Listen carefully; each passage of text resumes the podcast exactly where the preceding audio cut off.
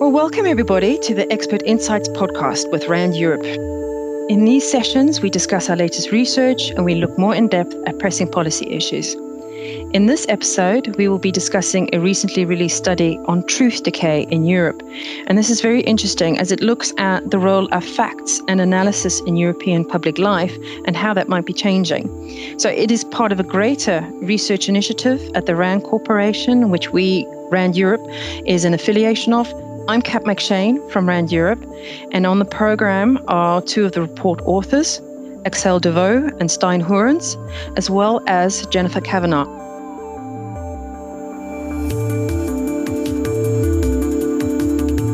So before we start, I think it would be really helpful if you could all briefly introduce yourselves and your roles, starting with you, Axelle. Hi, my name is Axelle Devaux. I'm a research leader in social policies at RAND Europe, based in our Brussels office.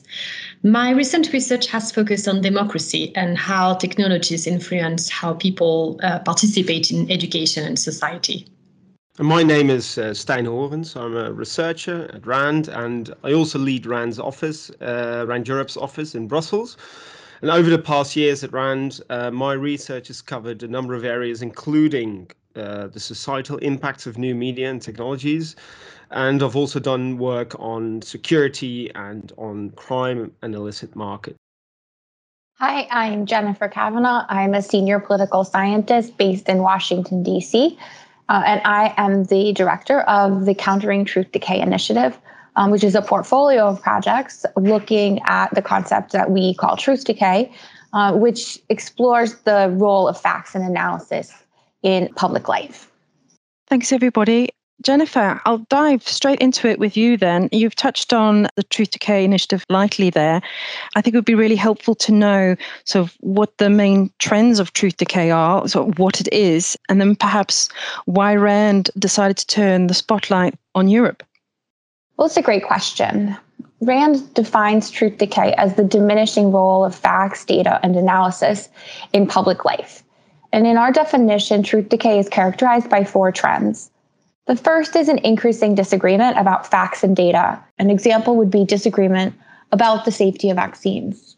The second trend is a blurring of the line between opinion and fact. And the third trend goes along with that an increasing relative volume and resulting influence of opinion over fact.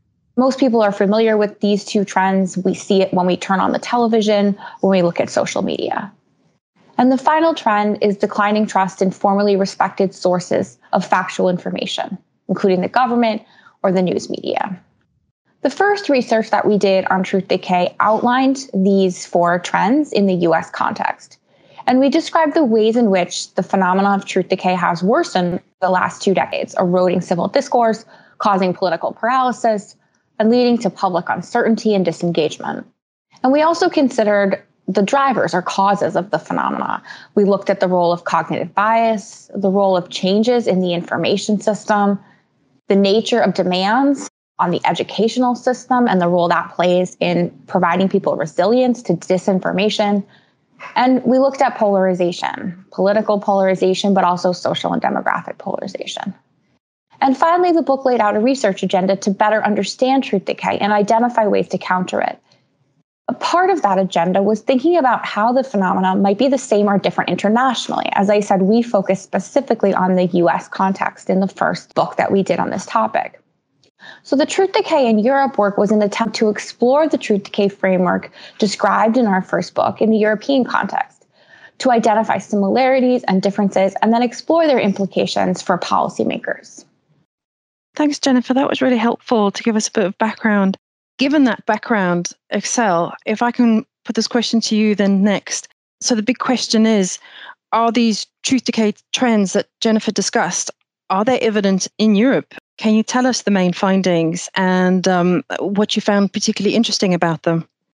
So first of all, what I found interesting in the in the study, so we found interesting is that while um, we were writing the, the study, decay was happening around us.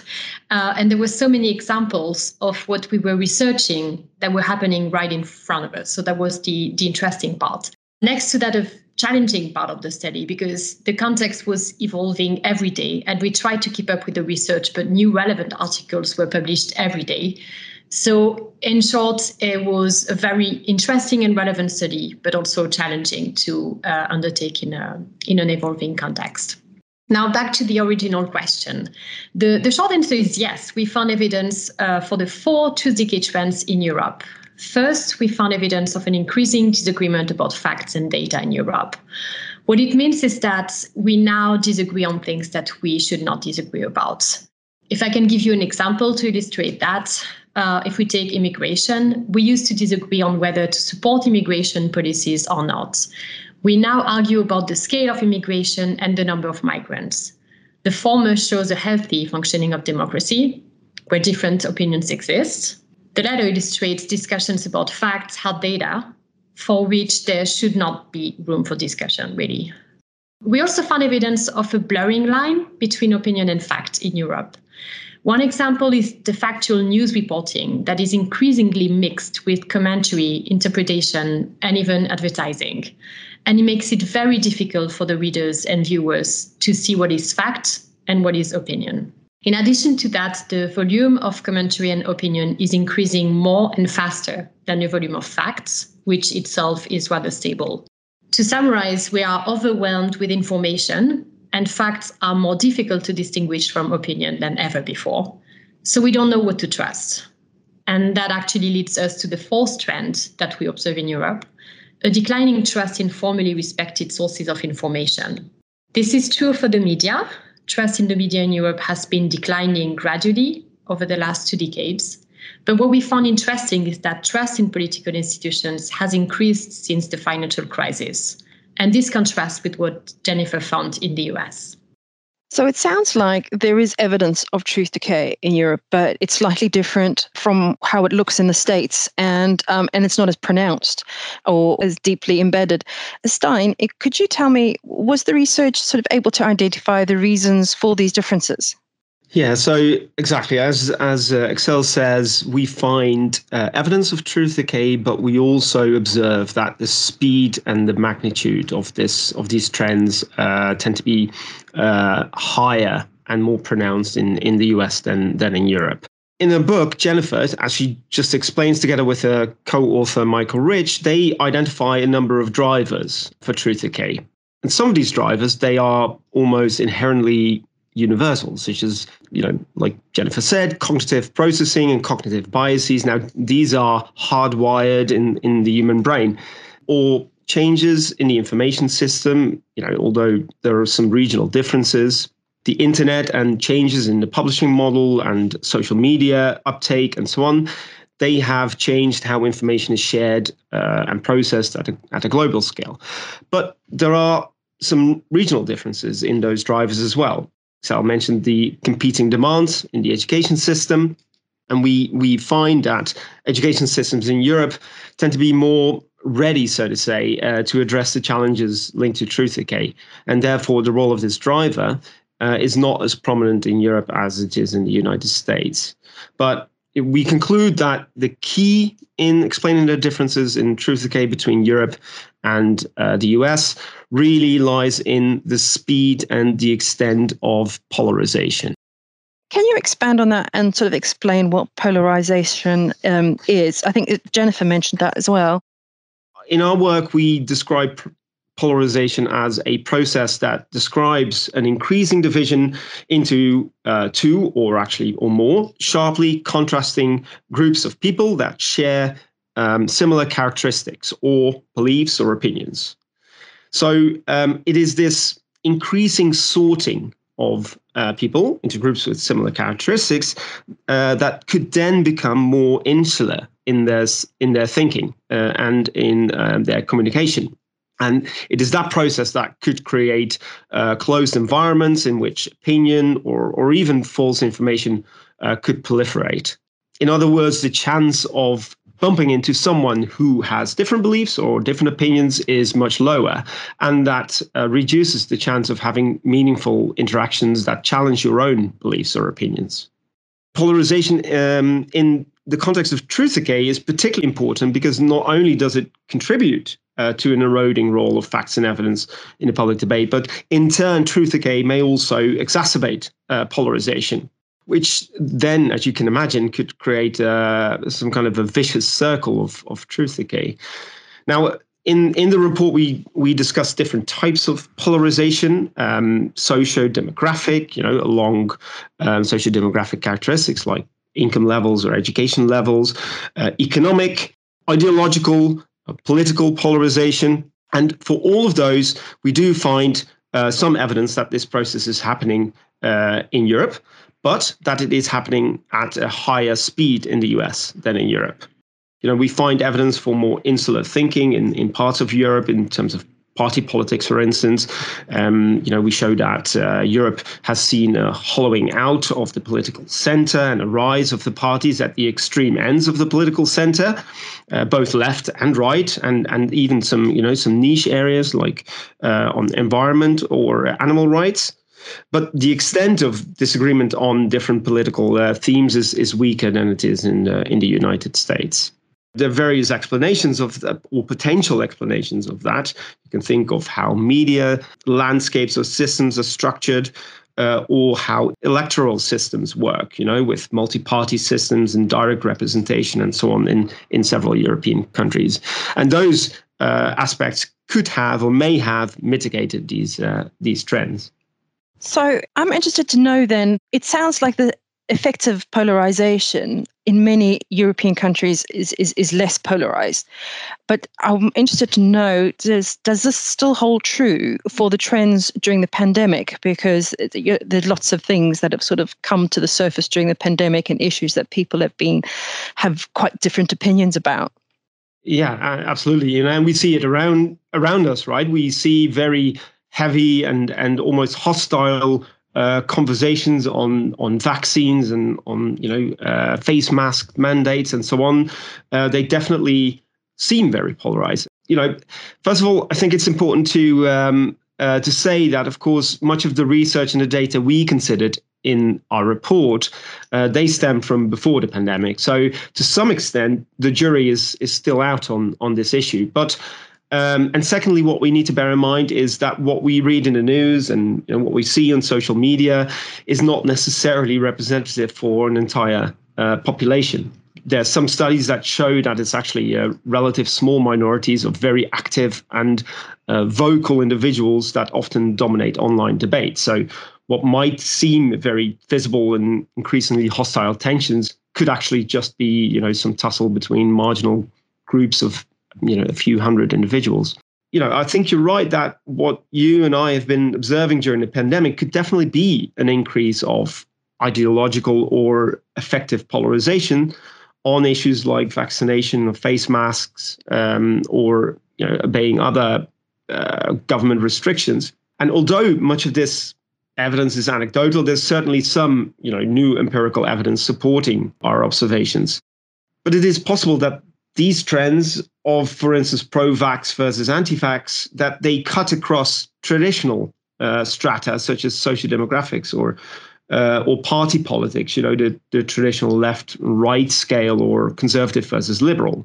So this would certainly be an area of further research. Thanks, Stijn.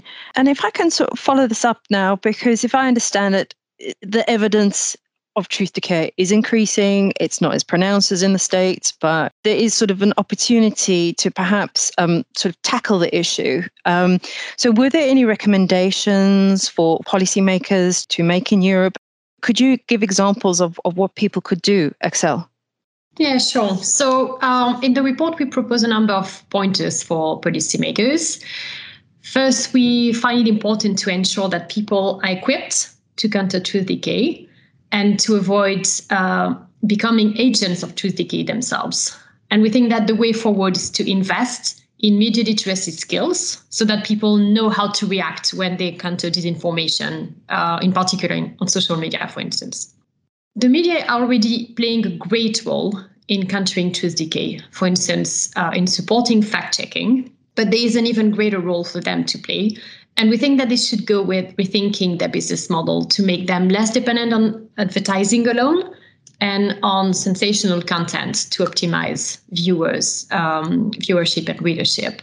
There are also measures to be taken to elevate the political debate and to serve the quality of democracy in Europe.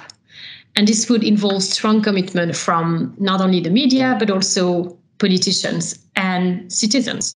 Social media often criticized for making uh, profit on the back of the users. And the data they use, which is a gold mine for them, could also be used to support non for profit social research.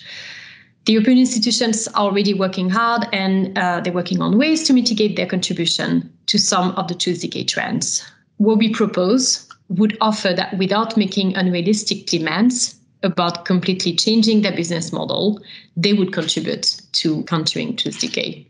Stijn, you mentioned earlier about uh, further research being likely or possible. How do you think future research should examine this issue in Europe so we can get a sort of handle on that problem? Yeah, that's that's a really good question. There's so many aspects to this phenomenon. Jennifer explained uh, a number of drivers, a number of trends, and really to to be able to do something about it, you need to understand exactly how these mechanics work in in all the different contexts. And you know we've investigated these phenomena uh, associated with truth decay in in Europe in in a similar fashion as uh, as Jennifer and Michael have done for for the US but of course that is at best a little bit naive to look at Europe as a homogeneous entity. What our findings show that for each of the trends and drivers and consequences, there are considerable national and uh, sometimes even regional differences. You've got different political and electoral systems, as I mentioned earlier. You've got different education systems and even more than 20 languages in which this truth decay could proliferate. So each country and each regional context in, in Europe is unique, and so is the speed and the nature of truth decay across Europe. So, you know, I would almost argue that each European country or region deserves its own truth decay book. But there's there's another good reason for for doing so, and that is that that's also how you fight truth decay. Axelle just mentioned a couple of uh, potential interventions or or instruments or policies to tackle truth decay. And although there are some initiatives at EU level, for instance, in you know, targeting or regulating uh, tech companies and social media, but there is no Europe wide silver bullet. Truth decay should be tackled in the classroom, in news or editorial rooms, and also in, in town halls or even in, in the local pubs where these actual conversations and this discourse happens. So, if we want to be serious about tackling truth decay in Europe, we need to design interventions tailored to the regional and national context. And that's where I see uh, most need for future research. And I know Axelle is interested in, in conducting further research into the role of people as agents of truth decay. Yeah, that's right. Uh, actually, I would be interested to look at uh, what we as individuals can do to counter truth decay. This would start, for instance, with understanding uh, the extent to which people are aware that truth decay uh, exists, how it works, where it comes from, and what the consequences are. And this is what we're trying to do at Rand people also need to be able to spot it when they experience it and know what to do. Small things like not sharing disinformation, selecting quality sources of information, and keeping the public debate constructive and healthy can make a huge difference in democracy. We do not always need to rely on platforms or regulators to do the work uh, that we can sometimes do ourselves.